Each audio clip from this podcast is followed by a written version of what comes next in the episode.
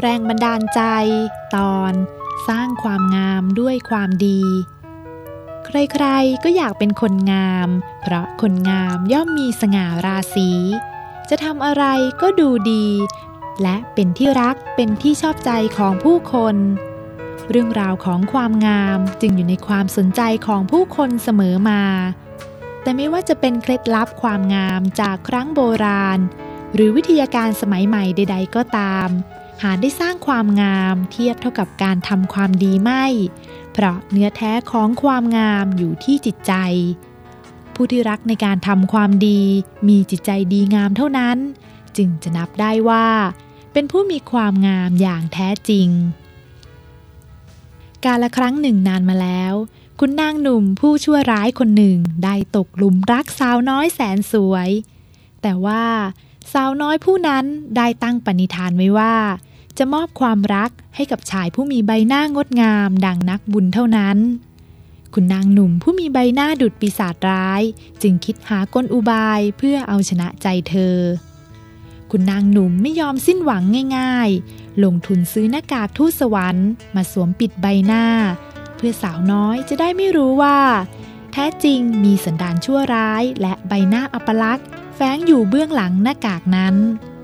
คุณนางหนุ่มมักจะแวะเวียนไปหาสาวน้อย และทำความดีอย่างสม่ำเสมอ จนในที่สุด สาวน้อยก็ตอบรับรัก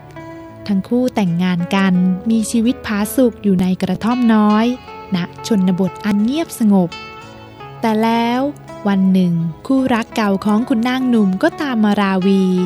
หล่อนรู้ว่าเขาคือใครจึงเข้าไปกระชากหน้ากากนักบุญออก พื่อประจานโฉมหน้าที่แท้จริงของคุณนางหนุ่ม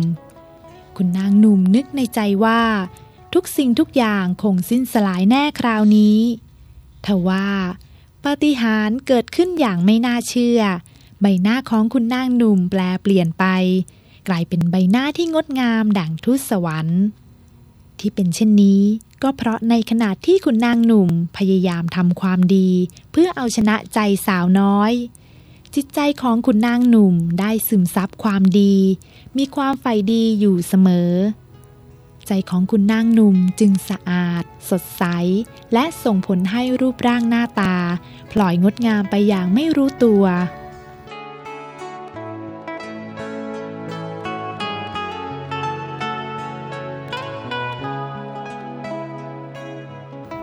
คุณผู้ฟังคะ นิทานเรื่องนี้อาจเป็นเพียงเรื่องสนุกที่ดูเหลือเชื่อสำหรับคนทั่วไป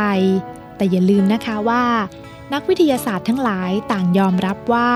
จิตใจของเราเป็นสิ่งที่มีอำนาจมาก เป็นพลังงานที่มีอิทธิพลต่อสิ่งต่างๆ โดยเฉพาะต่อร่างกายของเราเอง